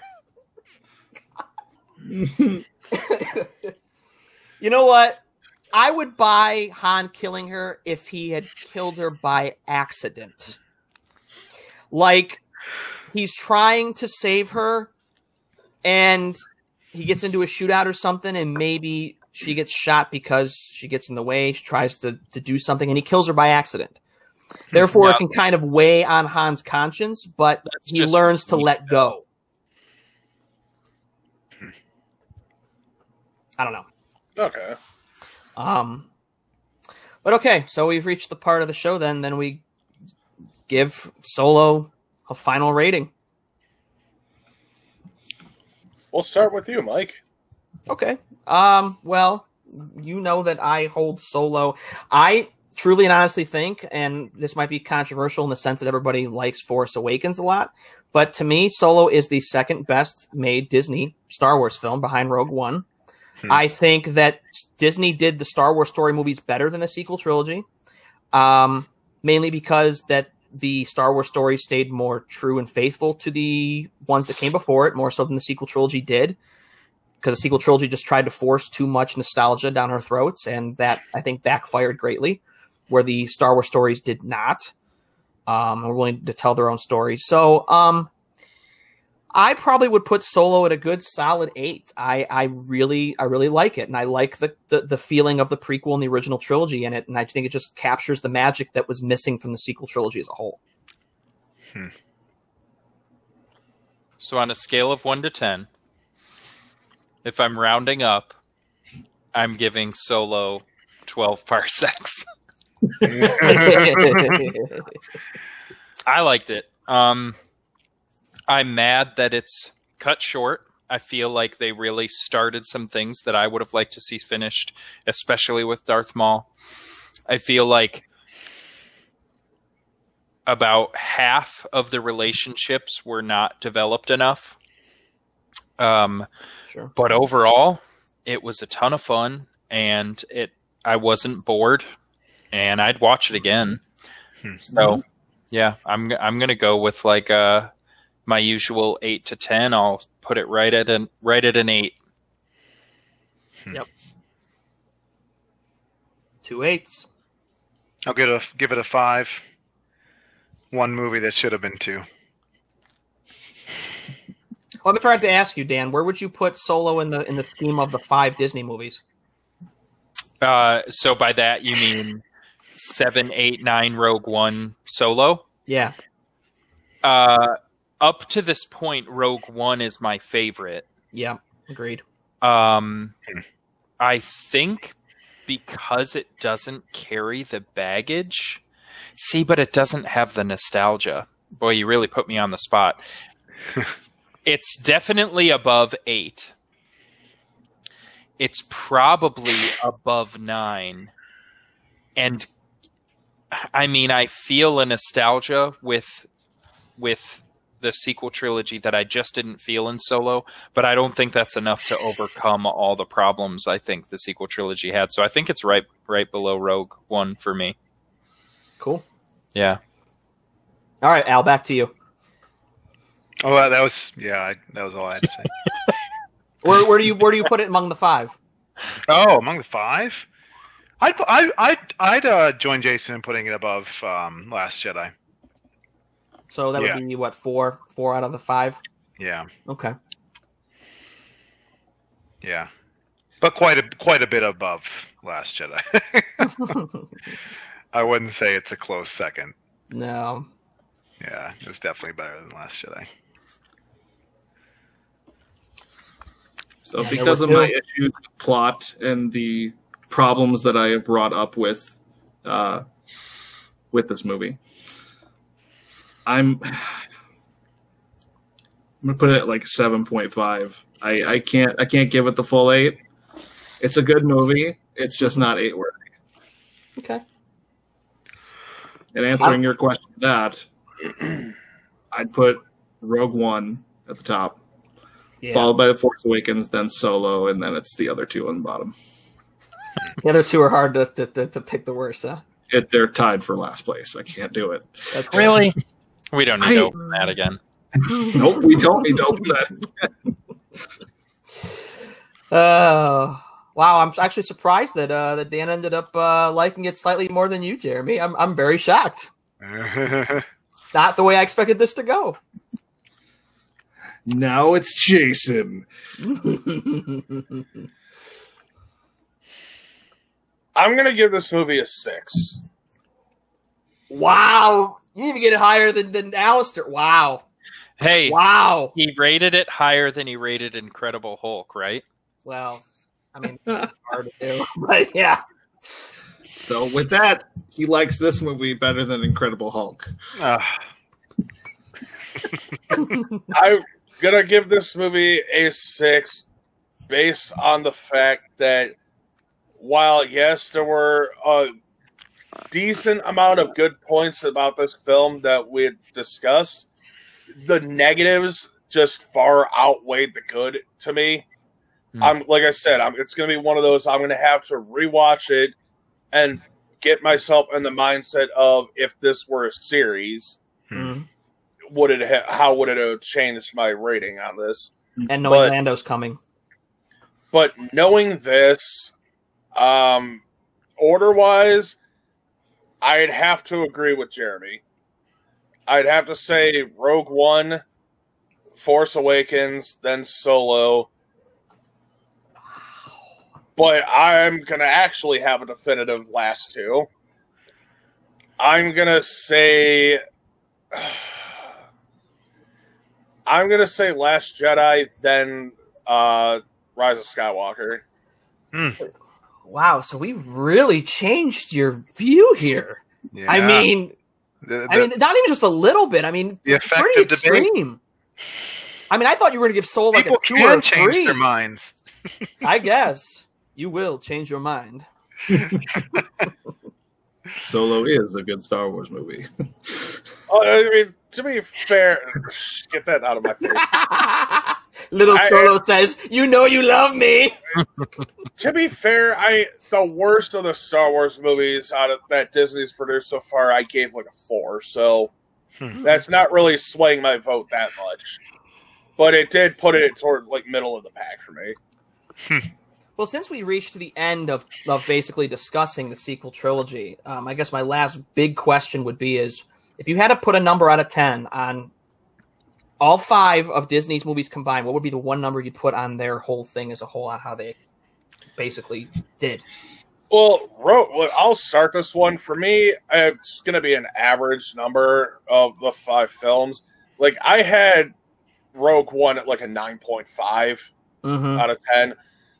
The Force Awakens, I had like an 8. This I had a 6. Last Jedi was a 5, and Rise of Skywalker was a 4. Mm-hmm. So you figure, averaging that out, I'd say as a whole, I'd say I give this about a 7 out of 10. So you're giving Disney a solid 7. So where would that be in comparison to the original and the sequel trilogy? What would you give those as an average number? As an average number? I like the prequels more than I did the original films. Jeremy, we have another guy with a prequel guy. I've always thought the prequels were better than the original films. I have to give the prequels like a 9. Which ones did you see first? I saw the originals first. Oh, yeah. And, well, and then I'd have to give the original films like a... I'd have to give the originals like a 7.5.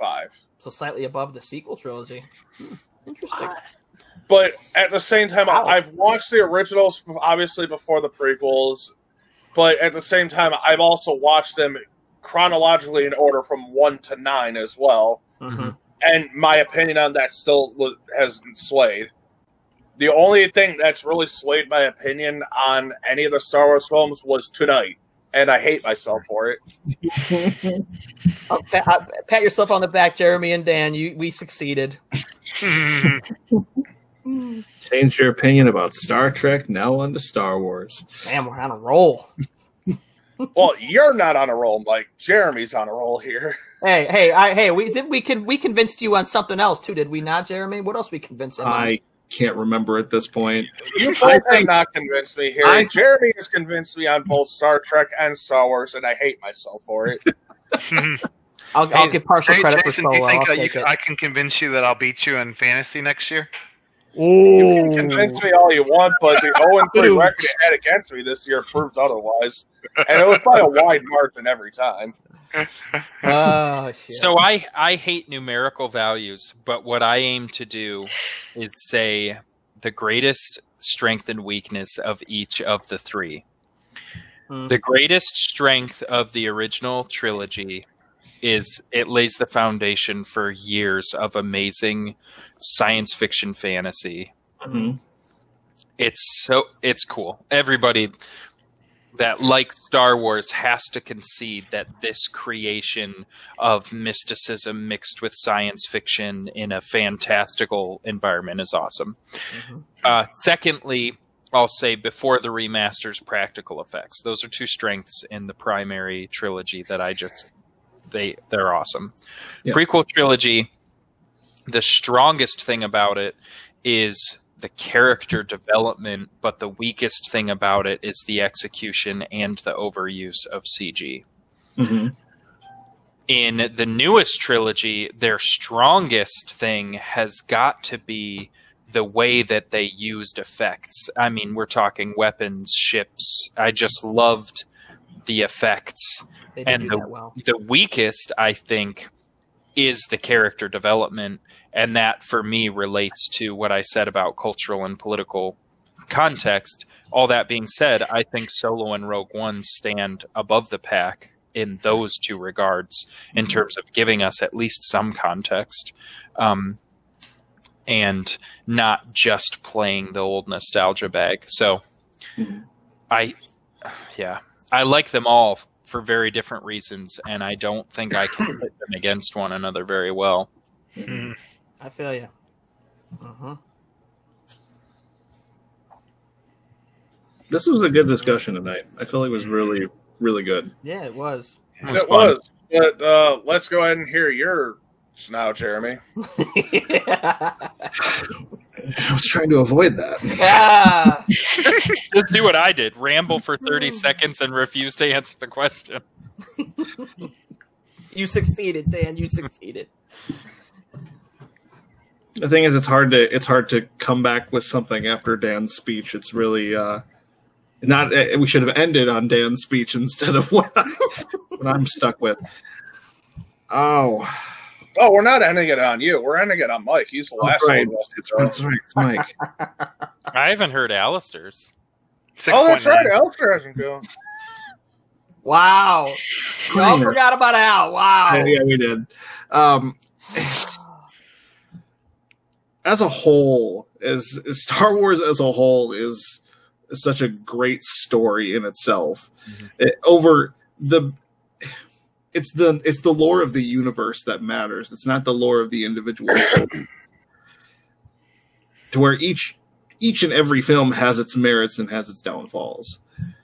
To where I feel like we should just enjoy the movies as they are and not critique them into the ground all the time because of their pitfalls.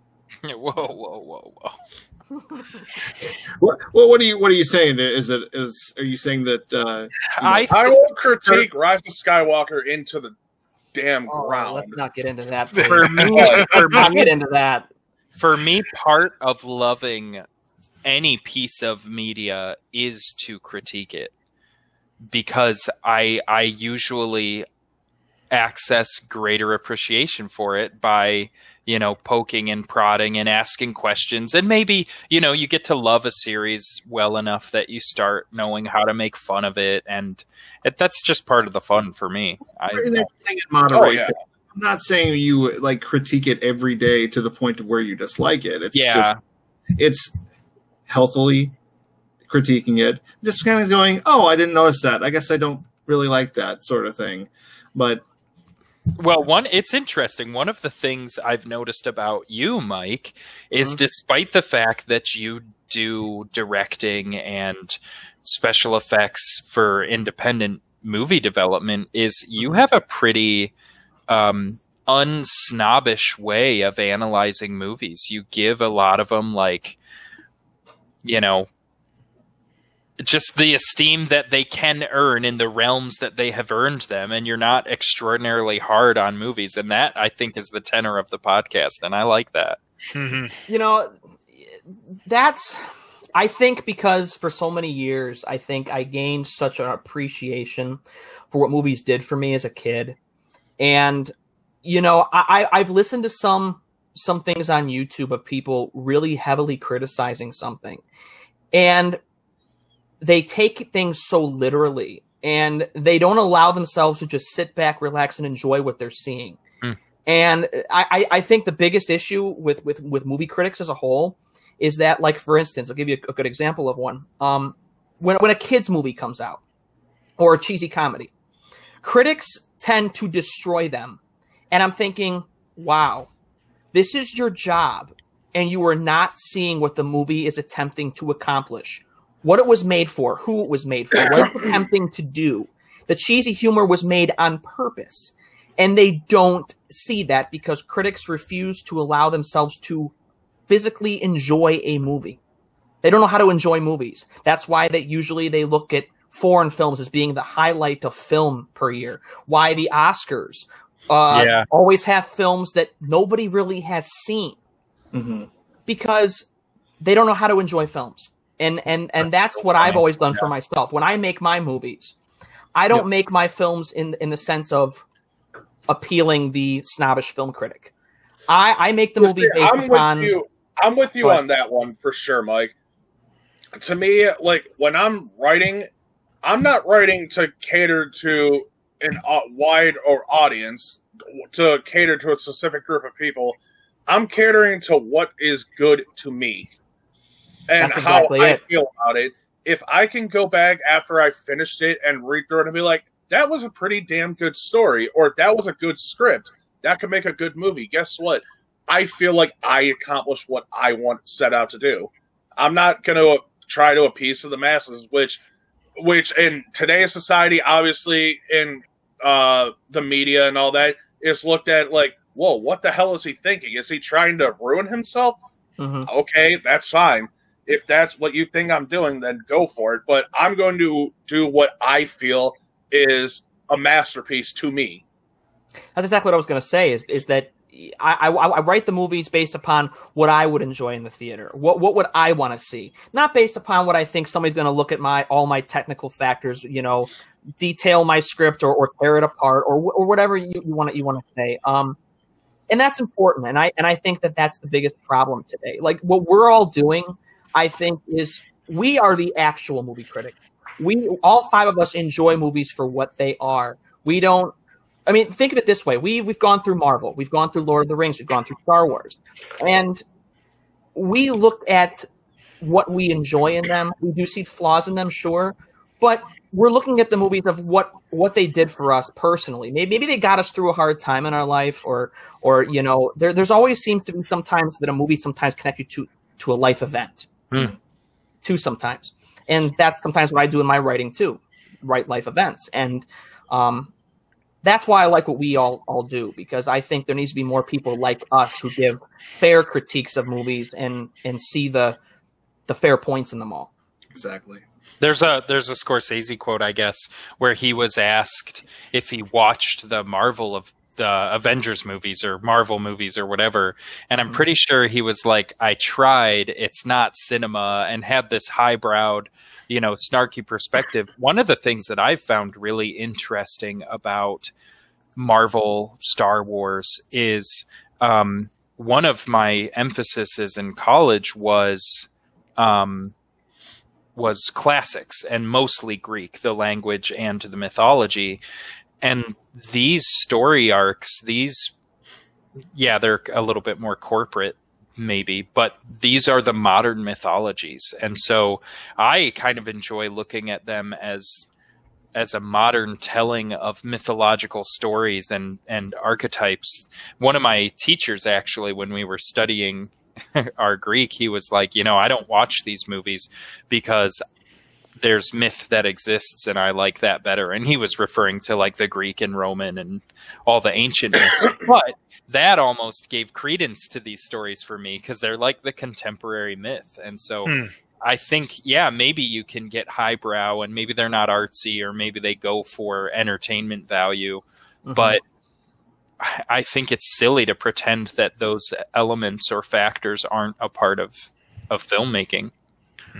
Well, Scorsese, you know, I have a lot of respect for him as a filmmaker. Some of my top films, you know, are made by him. I like, you know, Shutter Island and Goodfellas and The Departed. And when he said that about Marvel, I just thought, wow, you know, I thought you had a great understanding of film. And for you to say that, it's like you're missing the whole point. You're just missing the point completely. He came off as one of those film snobs in a way. And yeah.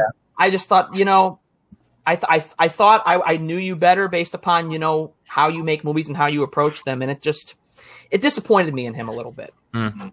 In the same regard, though, I can see how when you get so deep into the culture of film, just it's kind of like I remember feeling lost when extra contemporary music was introduced to me in the music studio when I was before I switched my majors. It was like hard to connect to, and a lot of it was based on this insider knowledge of what was going on and what themes and patterns were being broken or played with. And so I get it, but movies are still for the every person. Right. Well, it's like when I made Time Travelers, and you know, it was just your standard good versus evil story. I mean, there was nothing overly complicated about it. It was a story just for people to enjoy. I have a question. Now that I have Dresden Frost and the writer and director for Time Travelers in the third movie, okay? This is my biggest gripe, and I need this question answered. Okay.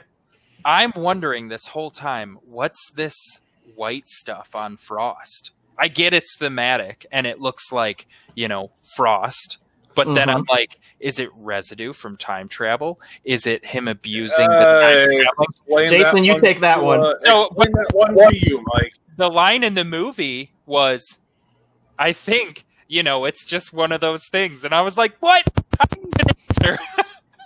You know what? I look at it kind of like this. I look at it as being one of those things where the audience kind of comes up with their own opinion on it. But if I had to give you a little bit of an answer, okay, I think Frost's biggest thing, he when he says about how it's kind of who he is and how he feels based on how he is, I think Frost in a way feels the need that he has to stand out. He's trying to be somebody that remembers him. Think of it this way, like in the second movie when he completely goes full face, it's so that he's the president, but he's not your typical president. Okay? He's a president that you will not forget, and he wants to make sure that he is not forgetful. It's kind of like his way of putting his stamp in history that even though this might be weird and this might not be normal, this is who I am, and you will remember me no matter what you think of me. Hmm. That does away with my theory, Dan. I thought it was just face cream or lotion or something. Well, see, I thought it was because of some unknown abuse of time travel. That's pretty good. Was just like the residual buildup on his person, of like constantly using and abusing the system. You know, that's not bad. I kind of wish that you were there and you could have said, "Hey, you know what? That might be a good idea." Yeah. I'll sit at the writers' table. There you go. There you go. Let's hire Dan to be the writer of the spinoff series, the Dresden Frost Chronicles. I can hear the flop right now. Hey, Jason, you said you want to play a villain again. How about going back to Dresden Frost and just doing the Dresden Frost story? Because I'm done doing physical roles. Oh, I'm with you. This is not a physical confirmation of time travel is continuing. The series is sad to say over, but it got its closure. God, we know it's only not like we've been doing this for the last 19 years. We did do it for a long time. The story finally got closure. Let's just put it that way. You know, I think the five of us could come up with a pretty good movie idea. I think so too. I do. I think five people in the writer's room. I think that got to be one hell of a brainchild film. It'd be fun. It would be. I like it. But who didn't finish their rating? I lost track of who. You. Oh, me. Al, did you finish? Yeah, you did. 6.9. Okay. No. As a whole for Disney, I'd say about a 6.5 or a 7 on how they done. And a lot of that's carried by Solo and Rogue One. I do have my problems even with Force Awakens, but I won't get into all that. You can listen to the other episode for that. Yeah, you know my gripe there. The prequel trilogy has been a 9.5, and the only reason why I won't give it a perfect 10 is because Natalie Portman in Revenge of the Sith brings it down just a little. It's just enough to bring it down below 10. And the original trilogy is an 8, with no problem there. Especially since that was the trilogy that introduced me to Star Wars, so I definitely can't give it below an 8. So that would be an impossible feat for me to do. But yeah, that sequel trilogy, I didn't raid the sequel, for the sequel trilogy, did I? Rogue One, Solo, Last Jedi is obviously last for me. Now, see, this is where I get confused, because I go to Rise of Skywalker and Force Awakens, and I know what some of your guys' opinion of Rise of Skywalker is, but there are still some things that I like about it. Mm-hmm. Force Awakens, to me, relied, I think, to be honest, disagree with me or not, I think that movie relied heavier on nostalgia than Rise of Skywalker did. I thought it did. Because I thought Force Awakens, as I watch it more and more, it becomes more and more of a duplicate of A New Hope. It really does. Oh, yeah. And that bothers me a little bit. And that almost makes me want to put it below Rise of Skywalker just for that simple thing, because I can't say that about Rise of Skywalker. But the positive, again, in contrast to Rise of Skywalker, is the plot makes sense. It does. But Rise of Skywalker makes sense, too. It's just the thing that bothers me about Rise of Skywalker is, of course, everybody's going to say the Palpatine issues at Rise of Skywalker is its biggest issue, and it is, because the film should have explained its clone or he's alive issue, and it didn't do that. And the fact that we know there's scenes out there, it should be in the film. I vote he's alive, and I know that's not the direction they went. They went clone, and I know disagree with it, Al, but I say he's alive. I say he cheated death. That's what I go with. I think he found a way to cheat death. That makes the most sense. I think there's a long time-honored tradition of Star Wars characters falling down long shafts, and we, presuming them dead, find out later that they're not. I think his original physical body is dead, but I could buy that his spirit lives on in the clone. Well, so then my question is, why is the body he's chosen to inhabit literally rotting off the bone? Or still growing? That could also, I mean, the whole deal of him rotting could also be the representation of the evil just kind of eating away at the effects of the body that he is inhabiting.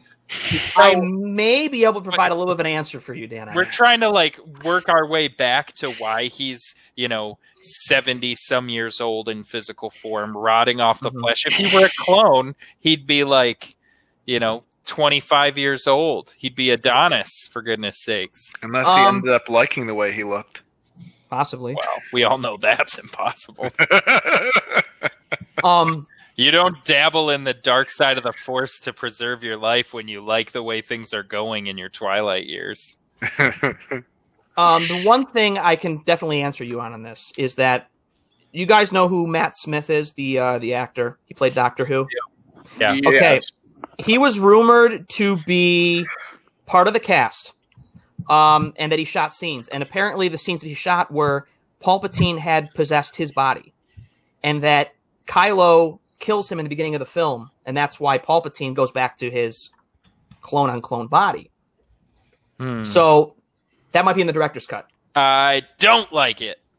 See, the thing is that then they would have done the exact same thing in Rise of Skywalker as they did in Terminator Genesis or something like that, because Matt Smith is the bad guy in there too. First of all, I'm here to advocate for Terminator Genesis and say that it was a good movie. Who wants to fight me? I'm never going to fight you. I think all the Terminator movies are just brilliant. Genesis is a lot better than people give it credit for. I didn't care for Terminator next. Yeah, although Dark Fate kind of bothered me a little bit, but that's a whole different thing. Yeah. You know what didn't get the ending it deserved? Sarah Connor Chronicles did not get the ending it deserved. Yeah, it didn't get the ending it deserved. No question there. And Chronicles of Riddick. Well, that's coming. That ending's coming. Though, didn't it? It's coming to an end. They're making another movie. Riddick. Oh, they are? Yeah. Cool. A fourth one? Yeah, that's fourth. Yeah, it would be. Mm-hmm. If you include that second one that was a cartoon. They animated? Yeah, heck yes, they do. Yeah. Yeah. But, cool, guys. You know, that was a great discussion. I really enjoyed that one. And we got into some different things that I think were still really good as well. But I know we talked about doing The Mandalorian here soon, too. Yes. And remember, we're going to do The Mandalorian alongside watching it. These are watch party episodes. Yes. Yes, they are. They're watch party episodes. That'll make things a little bit more interesting for us doing something different. We probably can't have the show showing in the feed, right? But we can... yeah, we probably could watch the episode, and then after we watch the episode, we can just do our cast. No, I mean talk as we... Oh, as it's on? As it's on. So what I think would be cool is if we said, okay, we're starting, and like the time, the countdown, when it hits 0, that's when we all hit play. And so we're talking about it as it's happening. And I think it'll do a couple things. One, it'll be fun to watch as you listen to our podcast. Kind of like your commentary. Two, it'll keep us to like an hour or an hour and a half. It'll condense us down into a time frame. Yeah. So yeah, we're gonna do that, and then that other idea I threw out there too about possibly picking out 3 of each of our favorite films and discussing them and getting opinions and doing something like that would be kind of cool too. Yeah. So doing a show like that would be I think pretty cool to get everybody's kind of view on what films they like the most and why they like them. Yeah. And then we'll start streaming our writers' table for the new movie we're going to develop, where the fans try and influence the story. With that idea, I like that idea of picking our 3 favorite movies and then discussing with that. I'll just throw my favorite movie of all time out here right now, "Son of a Woman," I have to look Al Pacino and Sean Astin. Well, I definitely got to hear that.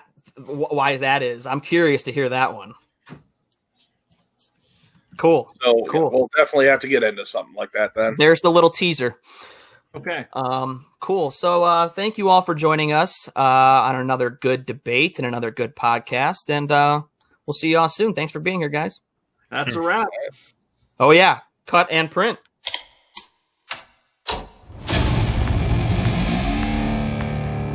I've been running scams on the street since I was 10.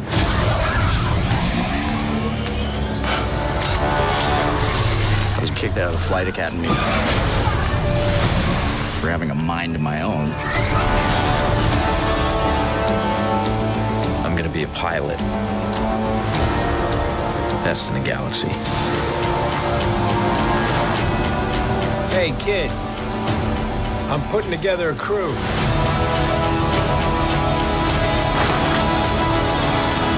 You in? That's yes.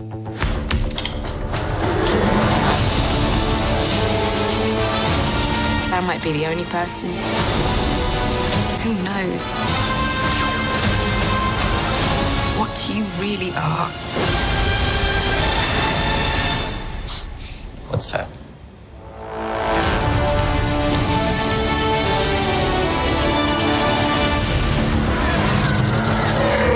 Get ready.